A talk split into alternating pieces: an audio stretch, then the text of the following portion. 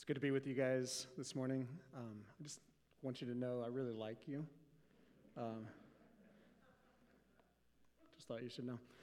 Uh, if you're joining us today, uh, however, and you're looking for a warm, fuzzy feeling, I actually have terrible news for you. Uh, you're not going to get it. Uh, this passage that we're about to dive into, it's a really tough one especially for us here in St. Louis, for us as Americans, for our culture, uh, you're not going to like it. We're in Luke chapter 16, and we're talking about money, we're talking about hell, we're talking about your view towards others and, and our own personal selfishness. And the reason we're doing this is because Jesus uh, talks about it. In fact, Jesus talks about hell uh, more than any other author in the Bible combined. And he has a way of comforting the afflicted and afflicting the comfortable. So Jesus likes to poke at us uh, in such a way that we would become uncomfortable in following him. So, if you came here today looking to stay comfortable, and I just I need to let you know you're in the wrong spot. And uh, we're going to do something that I have never done before. Uh, I don't, to my knowledge, we've never done this as a church before, but I'm actually going to give you a pass. So if you would like to stay comfortable and not be poked by Jesus, you can leave right now. Okay, this is this is a one-time offer. It's not going to happen next week, uh, but this week only, uh, you have the option to log off, walk out not be bothered by Jesus. Now's your chance, all right? I've got a timer in my head going once, twice, all right, all right. I can't tell if you guys are either like curious or really brave or, you know, like what's going to happen. And here's something that's really interesting. As I was diving into this passage, the story that we're looking at today, there were crowds of people that are around Jesus that never walked out, and yet at the same time, never bought in. They, they were always around, but their hearts were hardened. They had critical spirits. Their motivation for being near Jesus was not to follow him, but to critique and analyze. And so, yes, they were curious about what he was saying, but they never followed. And so Jesus would say things like, He who has ears, let him hear. You hear that over and over because it is possible to be in the room and not to follow Jesus. And this is one of those passages. We're in Luke chapter 16, and the context is looking at the hard hearts that some people had in that crowd. Verse 13 says this, and you might be familiar with this. This is the context for it. It says, No one can serve two masters. Either you will hate the one and love the other, or you will be devoted to the one and despise the other. You cannot serve both God and money. And then verse 14, I don't know if you've, if you've paid attention to this, but it says, The Pharisees who loved money heard all of this and were sneering at Jesus. And I love the word sneer. Uh, it's a great word because you can picture that. They heard all of this, but they loved money and they were sneering at Jesus. And so, this passage that we're, the parable that we're going to look at today, comes from this context where the crowds, the people in, in the crowds, have, have hardened hearts. And we say that a lot in church, but what, what we're really diving into is that their motivation, their motivation is off. It's not one of God, even though they're around God people and they have a lot of God language. Their motivation is different. And so let me ask you this question as we just get started. This is still introduction stuff. What are you building your life on? How are you making your plans? When you go home today and you're thinking about the rest of your week and you're planning out your life, when you're thinking of your retirement, when you're thinking of the way you will choose your school district, the way you will choose your job, the way that you're going to choose your pathway? Is it built on the solid rock of Jesus? Or is it shifting sand of the world? It really comes down, it's that simple. As we look at our lives, are we serving God or are we serving lowercase g God, which could be money, which could be success, power, some sort of idol? And Jesus is really good at poking at this and confronting it. And, and I'll just say, just because you didn't walk out, that was kind of a joke. You can't tell I'm, I'm smiling under this. But just because you didn't walk out doesn't mean that, that we're all on board. Because we see it with the Pharisees, we see it with the crowds following Jesus. Here's, here's our parable Jesus teaches a series of parables, and this is the last one that he gets to in this section. It says, There was a rich man who was dressed in purple and fine linen and lived in luxury every day. At his gate was laid a beggar named Lazarus, who was covered in sores and longing to eat what fell from the rich man's table. Even the dogs came and licked his sores. The time came when the beggar died, and the angels carried him to Abraham's side. The rich man also died and was buried. In hell, where, there was, where he was in torment, he looked up and saw Abraham far away with Lazarus by his side. So he called to him, Father Abraham, have pity on me and send Lazarus to dip the tip of his finger in water and cool my tongue, because I am in agony in this fire. But Abraham replied, Son, remember that in your lifetime you received your good things while Lazarus received bad things. But now he is comforted here and you are in agony. And besides all this, between us and you, a great chasm has been set in place, so that those who want to go from here to you cannot, nor can anyone cross over from there to us. And he answered, Then I beg you, Father, Send Lazarus to my family, for I have five brothers. Let him warn them, so that they will not also come to this place of torment. And Abraham replied, They have Moses and the prophets. Let them listen to them. No, Father Abraham, he said, but if someone from the dead goes to them, they will repent. And he said to him, If they do not listen to Moses and the prophets, they will not be convinced, even if someone rises from the dead. And in some translations, uh, they'll add the following that after Jesus said this last line, he took his microphone and dropped it on the ground and said, Son of God, out. Little mic drop humor there. Uh, this, this story that we're in breaks down in a few different sections. And so we're going we're going to look at it in three different sections today. The first part that we're at is, is really the first two lines. And it says, There's a rich man there's a poor man. We get that. Uh, one is living a life of luxury. He's dressed in purple, fine linen, has, uh, has great parties. And then there's a gate that's separating him from this beggar. And there's dogs licking his sores. In this, in this first section, there's something that stands out to us that, that actually doesn't happen in any other parable that Jesus gives. And I don't know if you, if you caught this, but I think, I think it's fascinating that Jesus actually gives a name.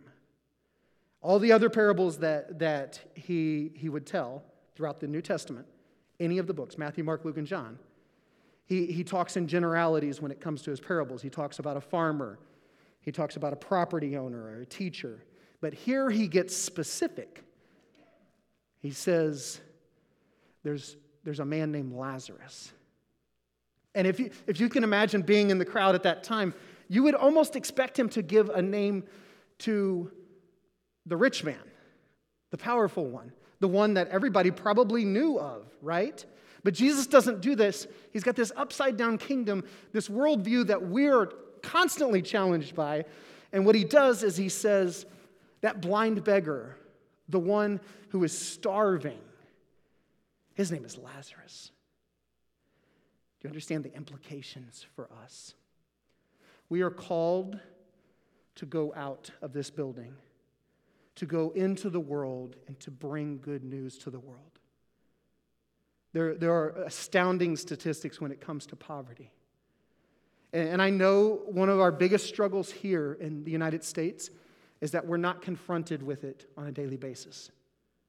In the neighborhood that you live in, there's a good chance that you don't have a Lazarus outside your gate. But it doesn't mean it doesn't exist in the world. And the challenge that I've received and that I want to pass on to you is that we live in one of the richest countries in the world. And therefore, when the Bible talks about riches, when the Bible is talking about those who have wealth, the Bible's talking about us. And Jesus says some things that are really hard for us to hear. There's a passage in Matthew where, where a man comes up and he says, Hey, I'm, I'm a good guy. I've done all the things that God has commanded. I, I, I've followed all the laws. Jesus says, Well, great. Then sell all your possessions, give them to the poor. And the man walks away sad. And then Jesus says, It is hard for you to be rich and to enter the kingdom of heaven. And he's speaking to us, all of us. Because when you have much, it's really hard to give up all of that. And it becomes possible to serve both God and money, at least in our minds. And Jesus is saying, no, it's not. I had a group down last week. So at Love the Lou, we have we constantly have groups coming in. And so yesterday we had a men's group from O'Fallon, Illinois, come in, and they were really nice guys. So I'm not trying to bash them or anything like that. Uh, but they were asking all kinds of questions about the neighborhood, and I love talking about our neighbors in North St. Louis. And one of the questions that they asked were, how do you get kids to get involved with all the things that you're doing? And it, you remember yesterday, it was, it was raining the entire morning, and we had, we had 100% attendance of 14 year olds who were, who were coming for orientation for all the things that we're going to be doing with, with, our, with our program. And these guys from O'Fallon, Illinois were amazed. They were like, how do you get them involved? Like, what, what are, are you paying them? Like, are you giving them pizza? Like, like yeah, yeah, we'll, we'll do a lot of that. But also, you got to keep in mind that in the city, there's no Little League, there's no YMCA, there's no Boys and Girls Club, there's no extracurricular activities. Our high school that's closest to us, Sumner, they, they don't even have a football team. Like, there's no, no after school programming that's happening. If Love the Lou ceases to exist, these kids have nothing. So they're willing to show up on a rainy Saturday morning at 9 in the morning and pull weeds, and we were feeding worms to chickens, which is awesome. Who doesn't want to do that? But they're willing to do that because they've got nothing else. Do you understand? Like, this is, this is blowing me away recently. When you are poor, you are near God because you recognize any blessing as from Him. It's good news. And you hold on to it. And you don't have anything fighting against that. Because it's God or it's death. It's God's way, which is good, and it might be hard, might be pulling some weeds in the rain, but it's better than all my other options. When you are rich, all of the voices begin to pull you away from the true master. God, in His mercy, is telling us this story. Jesus is giving us this story because He's saying, I want you to be able to identify with the poor. How cool would it be if God knew my name? Lazarus. And I just wasn't some rich guy. That's where he's getting. Jesus gives him a name and it gives us an example. He doesn't name the rich man, he names Lazarus. And I was thinking about this for, for our week like, who are the Lazaruses that, that even exist here in the United States? And I've got, there's a group of guys that, that are in the city currently that I think actually kind of fit the bill. They, they walk around my neighborhood, they wear hoodies a lot. Uh, so it's kind of a thing in the city. They wear the hood, hoodies and they, they will sag their pants. Um, they usually, they're usually smoking something or they smell like smoke. And so you can kind of sense that they're coming down the way. They got their earbuds in, they're tuned out of the world. And these are guys that, that aren't allowed into certain stores in the mall, they're not allowed into certain neighborhoods that are gated. They, they wouldn't dare show up at a church building. Even in, even in the city where you, where you have black churches, there's kind of a dress code and they don't fit that mold. And so they just kind of are lost. I can give you name after name after name of these guys that are walking around the city lost. But I think that we could compare that to Lazarus. And it's a big deal whenever we begin to look at others and we begin to look at our heart and we begin to examine our lives because Jesus has a way of paying attention to those that the world has tossed out. He has a way of paying attention to the poor, to the least of these, to the marginalized. And we need to, we need to get a hold of that, and we need to learn some names. Um, I've, been, I've been really challenged recently. So, this is a little bit of confession for you guys. I've been challenged recently with um, how I view my neighbors and how I'm viewing the poor. And there's part of me that 10 years ago, when we moved into the city, there is part of me that actually believed that I was going to be the answer. Now, obviously, Jesus is going to do it, but that he's going to use me to preach the good news, and then everybody's going to come to my thing or whatever that is. So what I'm seeing is that's actually not going to happen. Um, God is still going to use me, and that's going to be great. But there are some people in the city that have incredible faith that God wants to give a voice to. Um, my neighbor Janice, six months ago, she had somebody break into her house and walk around her house. She's 65, lives by herself, doesn't have a dog, doesn't have a gun. Uh, she was asleep, and they walked around her house with a gun, uh, found her car keys, left, stole her car, and she woke up and checked her ring the next morning as she discovered her car was gone and was freaked out. And she called me and she's like, Lucas, I am 65 years old. I cannot do this. I can't, I can't have this. And she's got a son that lives in Belleville, Illinois. And so she went and stayed with him for, for the night. And then she prayed about it. And she's like, you know what? As I was praying about it, I realized that God protected me in that moment. That even though it was really scary, I slept through the whole thing.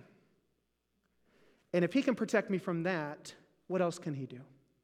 So she moved back. A week later, the guy came back, went through a different window, stole her rental car. Same guy. Police got caught up to him at some point, and it was the same scenario that played out. Janice came and she's like, I don't know if I can do this. I'm, I'm all, all alone. I don't know that I can trust that God is going to protect me, and yet I slept through it.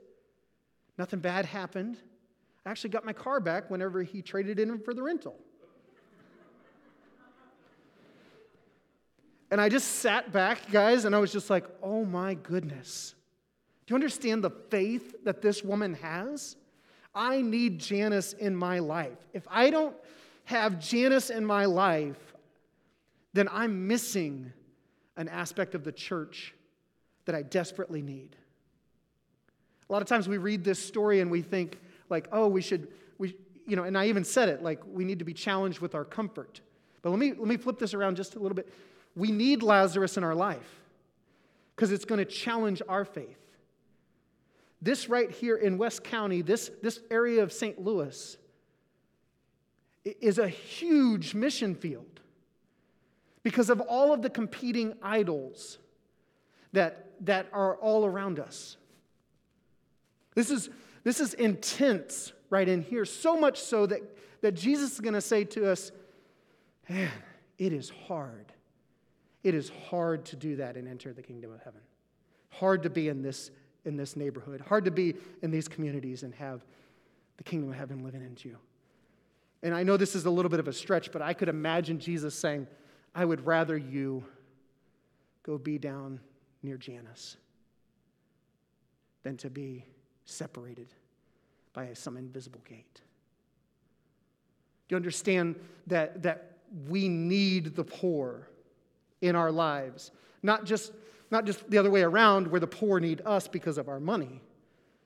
We need the poor because there is a faithfulness that is there that is going to challenge us day after day.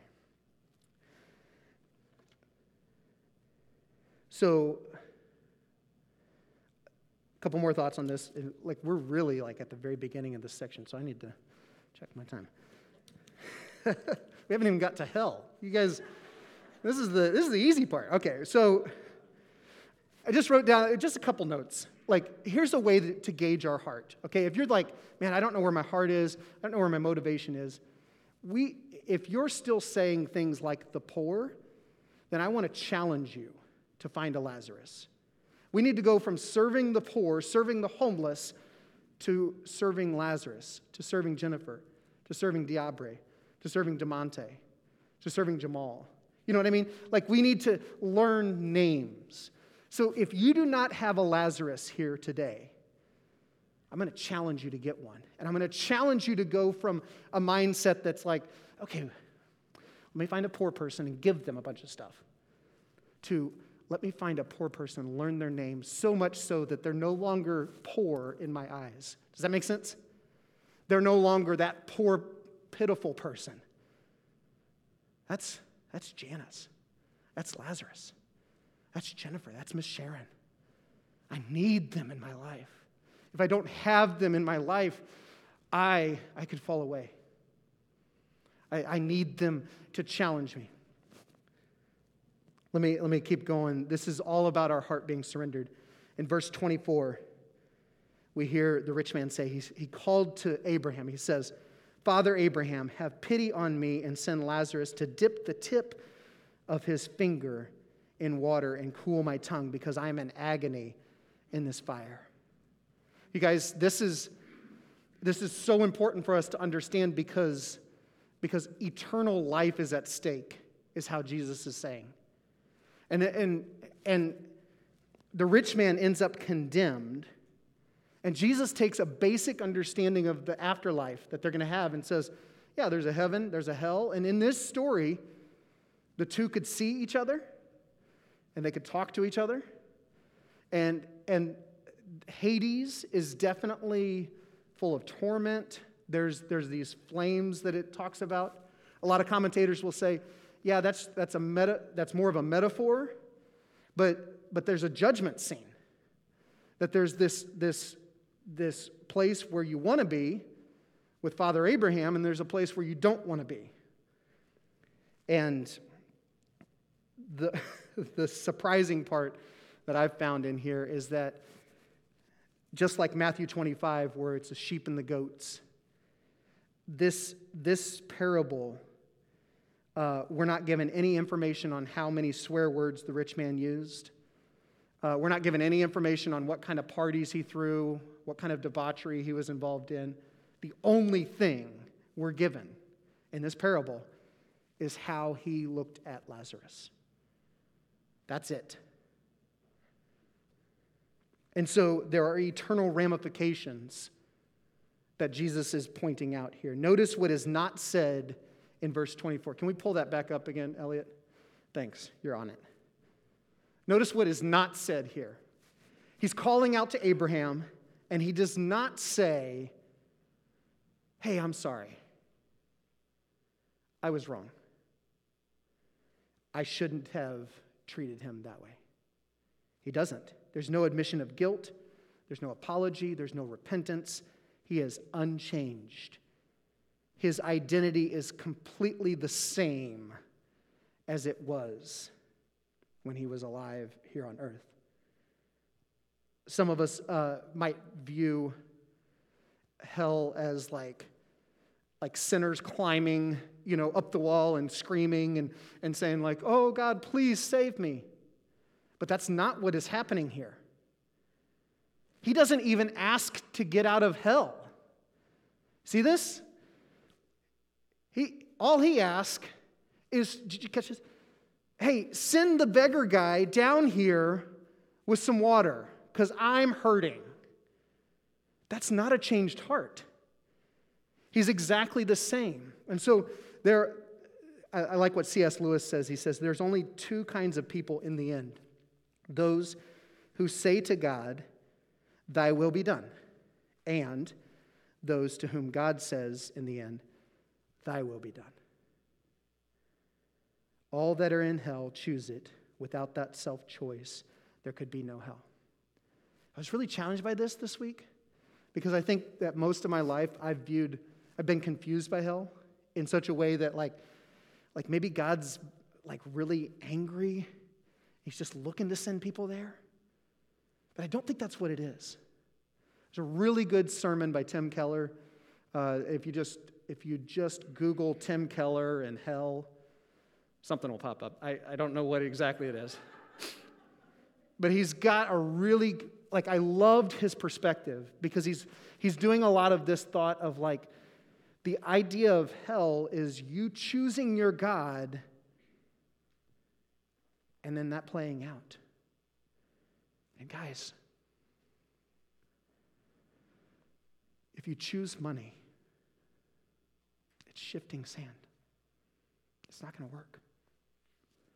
If you choose power and success here on this earth, if you choose to ignore the poor, and you don't recognize why you might be blessed, it's not going to work.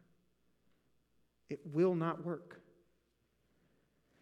And so I, I, think the sermon is actually called Isn't the God of Christianity an ang- Angry Judge? And the conclusion that Tim Keller gets to is that no, he's not. Hell isn't imposed by God on others as a way of vengeance, but rather it's just your freely chosen identity based on something besides God going on forever. Let me repeat that one more time, just because I think it, it, has really helped bring me clarity. Hell isn't imposed by God on others as a way of vengeance. Rather, it's just your freely chosen identity based on something besides God. And it goes on forever.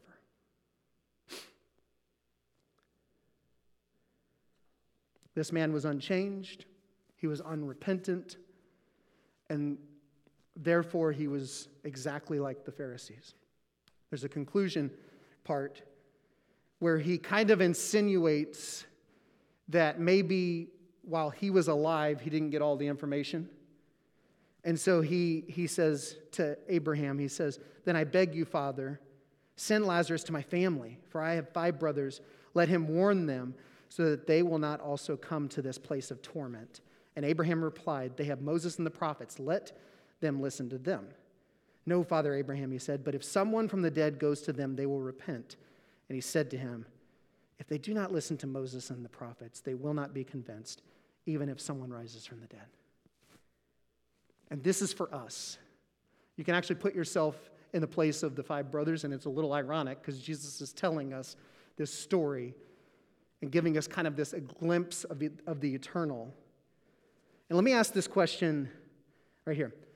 Why in this story did Abraham say that a raised dead man would not change the hearts of his brothers? Why, why, did, why would that not be possible? Can you imagine that? For just a second, like if Abraham said, Yeah, let's do that. If dead man Lazarus comes into our midst and we had seen him at that gate. We knew his name, or we knew of him at least. And we see him, and he comes back with a message and says, Hey, I've come from beyond the grave to let you know there's a bad place. And your brother wants me to tell you that you shouldn't go there. Uh, and it's bad. Like, why wouldn't that change their hearts? I'll tell you why. And, and it's, you, please, if you haven't listened to anything up till now, if you've kind of tuned out, don't tune out. Your heart will not be changed by fear. So if a dead man comes in here and we all freak out because there's a hell out there and he's coming and saying, Don't go to hell, that's never going to change our heart. It's not. At best, it just gets us giving out of guilt, okay? Which is a whole nother sermon. But we, we end up saying, okay, I got to do a bunch of things, and our heart stays the same. We still continue to worship money. We just give our money away so that we don't feel as guilty.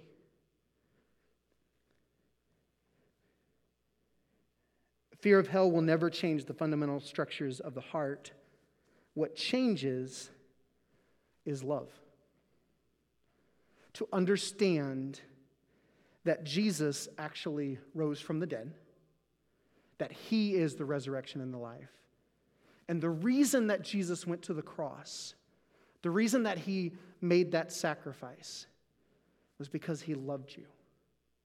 You guys, I was this week, and I wish, I wish you had the opportunity that I did because I was able to like spend an entire week thinking about the sacrifice that Jesus has made for us. And I would challenge you if you're going to meditate on anything, if you're going to pray about anything, pray about that. What kind of sacrifice is that? What kind of debt did he pay?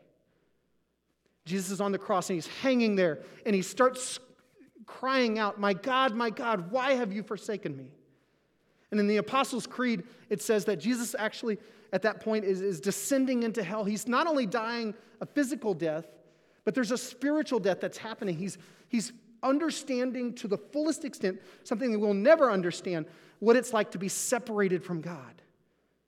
And so he, he's agonizing on the cross, crushed completely beyond anything we could ever understand.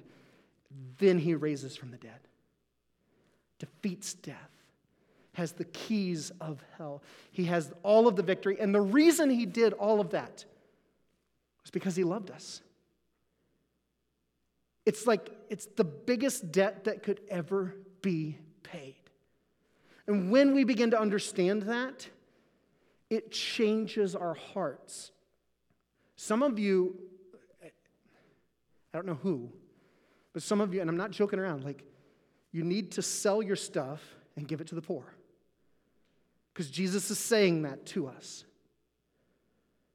Some of you need to, to dive deeper into what that sacrifice is so that you can understand your calling more in this mission field right here.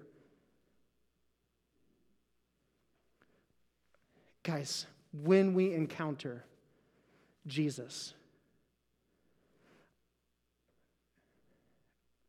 it changes everything in a radical way. And he's not messing around with, with pithy little stories about a good place and a bad place. There's going to be a judgment. I would love for you to understand why he chose life for you. It's out of that love. I got one last story, and this was something I thought was really cool that happened this week, and it did not start off cool. My son Isaiah is on a 10 year old baseball team, uh, and I'm pretty sure that the way that this works at this age is that after this season, they will skip straight to the major leagues.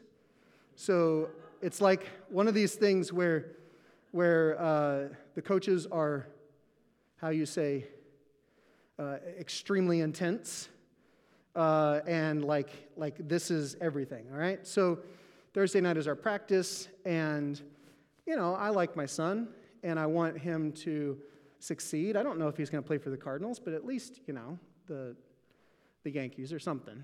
You know, we'll get there. So we're going, we're on the way to practice, and we're hustling. You know, we're, we're a little late. And the coaches, they're all about being on time. They're all about character building, and I'm, I'm all about wanting to impress them. You know, so, so, so I, uh, it, it's not a surprise that the car has a flat tire um, on 141 in Woods Mill, and I'm on the, I'm on the side of the road.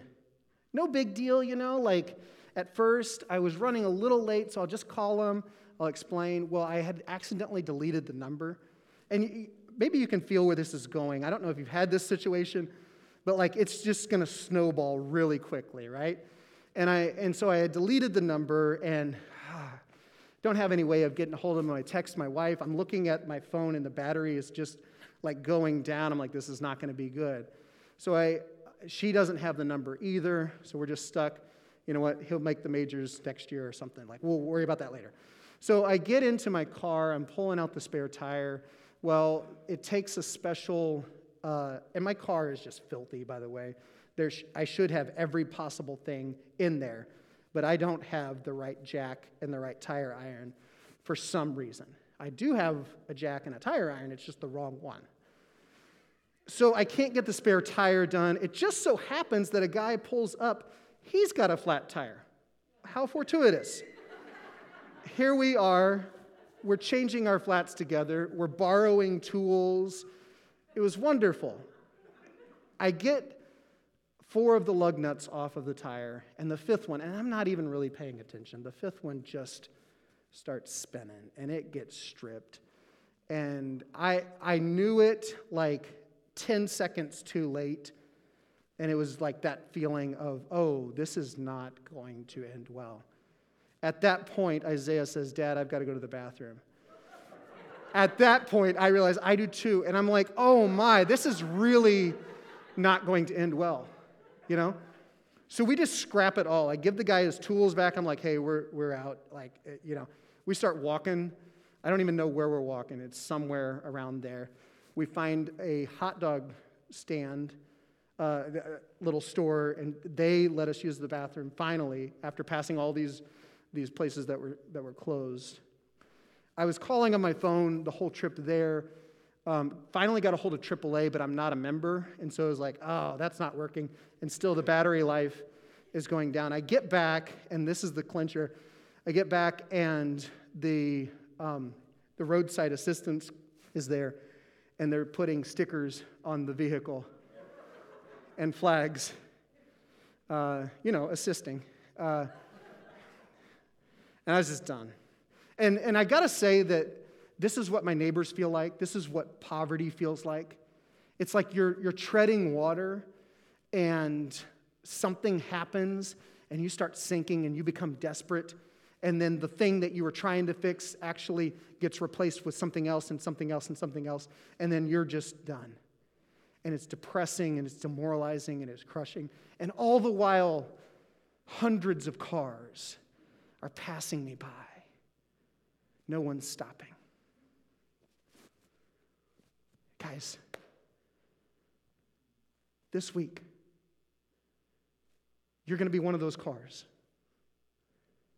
You know what I mean? Like you're, you're going to be one of those cars, and I want you to have eyes to see. Whether it's a person on the side of the road, whether it's a beggar at, at a gate, you're going to have the opportunity to take what God has given you and say, Nope, I'm giving that away. It is not my time, it's not my money, it's not even my life, it's His. You understand? And the reason you would do that is because he went to the cross for you. He sacrificed everything for you so that you could actually have this kind of example, this kind of life. Let me tell you how this story ends. I text Doug. I'm one bar of service left, you know, like one, one 10% battery life. Doug gives me Kurt Yedke's number, and Kurt took care of everything. Superman's this, this, I mean, just and, and he's not going to brag, but I'll brag on him. Guys, what if, what if the church saw it their, it was their job to take their talents and their treasure and their time and all of the things that we have as people and say, where's the need? And, and it's not just Kurt's job. All of us get to do that. I can't tell you the feeling that, that Isaiah and I had as soon as we got a hold of him and we knew, like, yeah, it's going to be okay. And that is the same feeling that my neighbors get to have, that those that are in, in third world countries get to have. Not when, not when they're showing up to the building, but when the church is leaving the building and getting to know names. That's what gets to happen. As I'm going to pray and I'm going to ask Jesus to give us more of those opportunities. Let's pray. God, I do not want us to be fearful of all of the judgment and, and stories about hell that we see. Instead, I want us to be challenged by your example and your love. God, you are so good.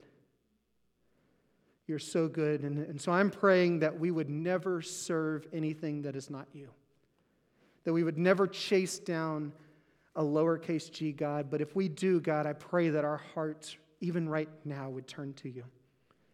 We would be full of repentance so that, that our eternal life gets to be with you.